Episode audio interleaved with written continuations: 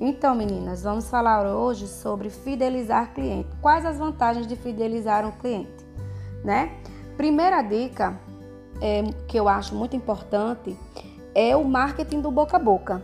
Por quê? A boa experiência que o cliente tem com você, com os seus serviços, faz o cliente querer compartilhar com os seus amigos, conhecidos, aonde ele chega, se ele vai no supermercado, se ele vai numa loja, se ele vai no centro comercial.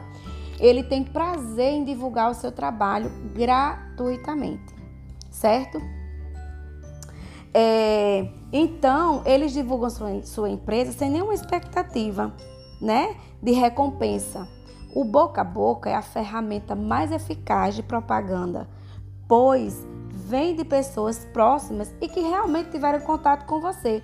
Ao contrário de outras pessoas que chegam no seu estabelecimento com referências de pessoas que mal conhece, né? E já chega toda armada para você, aquela cliente que gostou do seu serviço, ela vai ser o seu outdoor, ela vai ser as suas redes, redes sociais, ela vai ser o seu panfleto gratuitamente, ok? Segunda vantagem de fidelizar cliente, né? O cliente fidelizado conhece o seu negócio, certo? A qualidade do seu trabalho, bem como sabe o que precisa mudar ou melhorar.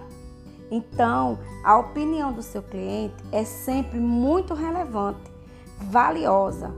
Eu indico você sempre ouvir o que a sua cliente tem a dizer pois elas sabem exatamente do que elas gostam, do que elas sentem falta e às vezes a gente recebe uma, uma, um feedback, né?